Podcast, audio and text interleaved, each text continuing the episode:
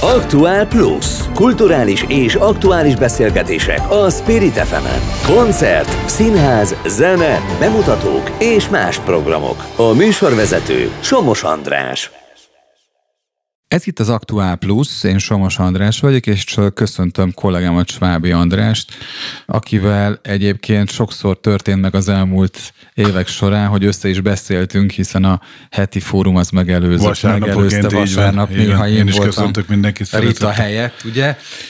És ha már Ritáról beszélünk, ugye olyan csapatod van, amely így ránézek, nagyon, nagyon különböző emberekből áll, de mégis azt olvasom az interjútban, amely a könyvről szól, ugye a fele, felejthetetlen történetei, felemelő mhm. történetei a, a, a, a stábnak. riportereinek felemelő, felemelő történetei. történetei.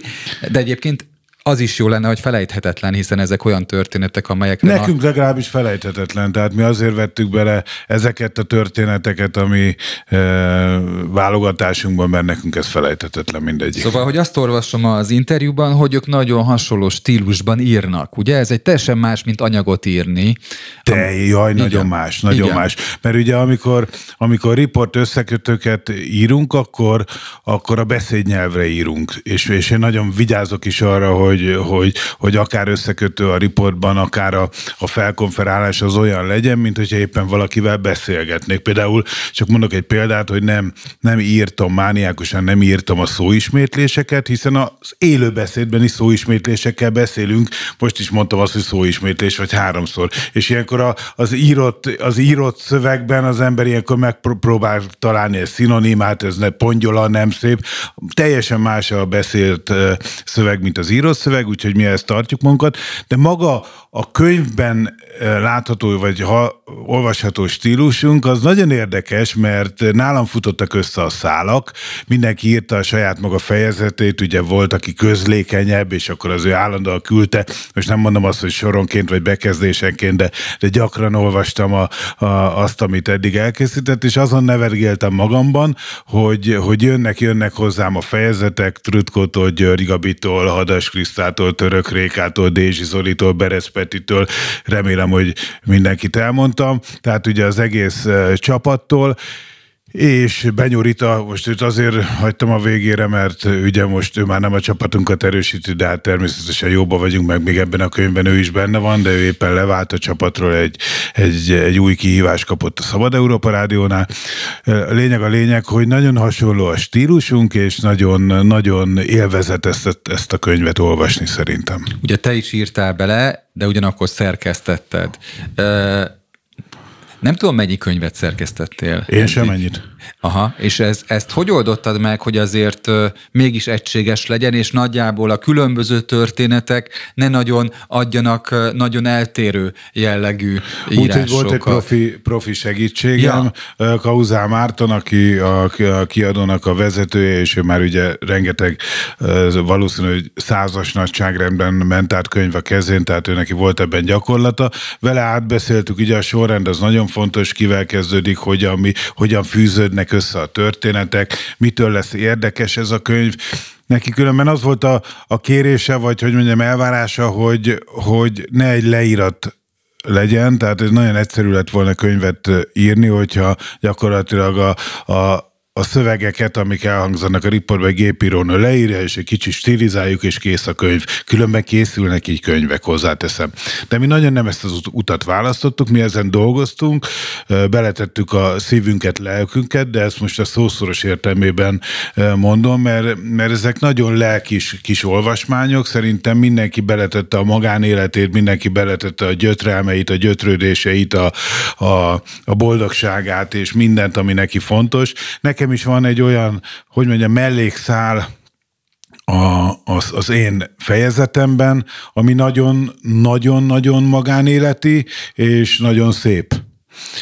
Nem mondom el, vagy nem szeretném lelőni, hogy, hogy mi ez. Egy el nem készült riportnak a története különben, egy soha el nem készült, és most már soha el nem készíthető riportnak a története, ami nekem az én fejemben megvolt, az én, tehát hogy gyakorlatilag tényleg csak le kellett volna forgatnom hozzá néhány, néhány szituációt és néhány vágóképet, és nagyon-nagyon fontos lett volna a maga idejében, mert az én életemen, vagy az én élethelyzetemen keresztül meg tudtunk volna mutatni egy, egy olyan helyzetet, amit, amit mindenki átélt abban az időszakban, a Covid időszakról van különben szó.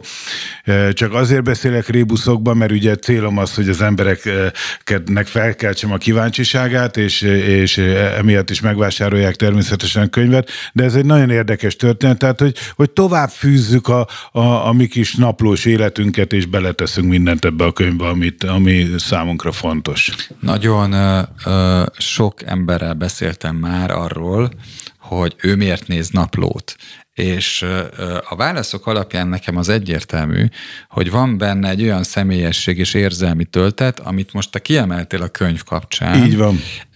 És nem tudom, hogy ez a az olvasóknak más lesz-e, mint azoknak, akik nézik a műsort, vagy azért veszik-e a könyvet, mert több érzelmet, még nagyobb hátteret kívánnak-e, de szerinted, amikor fölmerült ez a könyv, hogy ezt meg kell csinálni, akkor milyen nézői vagy olvasói attitűd lebegett a szemetek előtt, hiszen ez egy, ez egy üzleti vállalkozás is, és el kell adni a könyvet? Nyilván el kell adni a könyvet, bár mondjuk 8 pontosabban 9 szerző van, tehát mi ez tényleg nem üzleti vállalkozás, tehát nincs az a, hogy mondjam, nincs az a gázsi, ami ennyi felé osztható. Tehát, hogy ezt mi nagyon nagy szeret, nyilvánvalóan kapunk érte, de ne, egyáltalán nem ez lebegett a, a, a szemünk előtt, hanem az, hogy, hogy kilépjünk egy kicsit a tévés környezetünkből, és, és létrehozzunk valami olyan dolgot, ami maradandó, bár most már a tévés végtermék is maradandóvá vált, hiszen az interneten ott marad az, De idő, az idők akkor. végezetéig.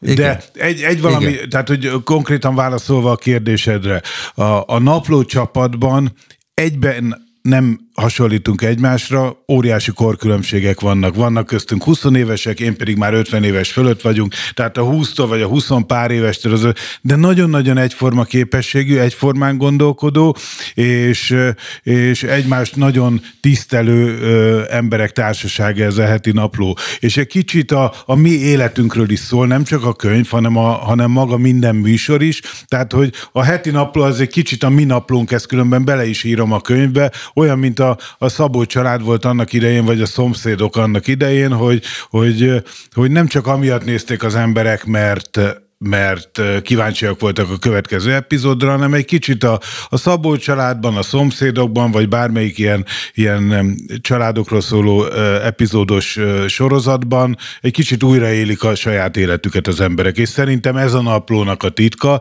emiatt lemásolhatatlan, emiatt ellophatatlan, emiatt ez egy olyan formátum, ami, ami mivel rólunk is szól egy kicsit, mi hogyan élünk meg olyan helyzeteket, amit a politika generál, vagy a, hogyan szenvedünk meg olyan helyzeteket, amit a nagy politika generál, ezért azt gondolom, hogy ez ennyi a titka a naplónak, semmi több. Azok, akik a könyv szerzőivel akarnak találkozni, azok dedikáláson megtehetik Lesznek ezt. dedikálások, például ma is, ma megy adásba ez a műsor? Így van, 11-től délelőtt. Igen, tehát, hogy ma is a Lángtékában, ami egy icipici kis könyves volt a, a Pozsonyi, Pozsonyi úton, egy kultikus Igen. kis hely, ott kezdődik gyakorlatilag a heti napló könyvnek a dedikálása. Ma délután vagy kora este 5 órától, tehát már sötétedés után ott leszünk, de rengeteg dedikáló helyszín lesz még az Vidéken elkövetkező hát Lesz vidék is, igen. Na, hát kíváncsian várom, én magam is bele fogok olvasni, hiszen azért a kollégáimról van szó. Az nem elég, el kell olvasni, nem bele. Ne, igen? Persze. Én, én Úgyis ezeket... elkezded, akkor végig fogod olvasni. Ebben jó, biztos jó vagyok. érzés olvasni. Nagyon könyvet. szeretem a csapatot, úgyhogy kíváncsian várom. Köszönöm András, hogy itt Köszönöm, voltál, hogy itt és, és remélem, hogy sikerül a fa alá tenni egy igazán érdekes könyvet, úgyhogy önöknek is ajánlom Ez ezt jó a, ajándék karácsonyra ezt szerintem. a könyvet. Köszönöm. Egy csomó barátomnak ezt fogom adni, úgyhogy nekem most egy kicsit leegyszerűsödött az életemmel. Igen, hogy ezért ez, lehet, hogy ezért készítettük ezt a könyvet, Értem. nem kell gondolkodni. Értem. Köszönöm szépen, András.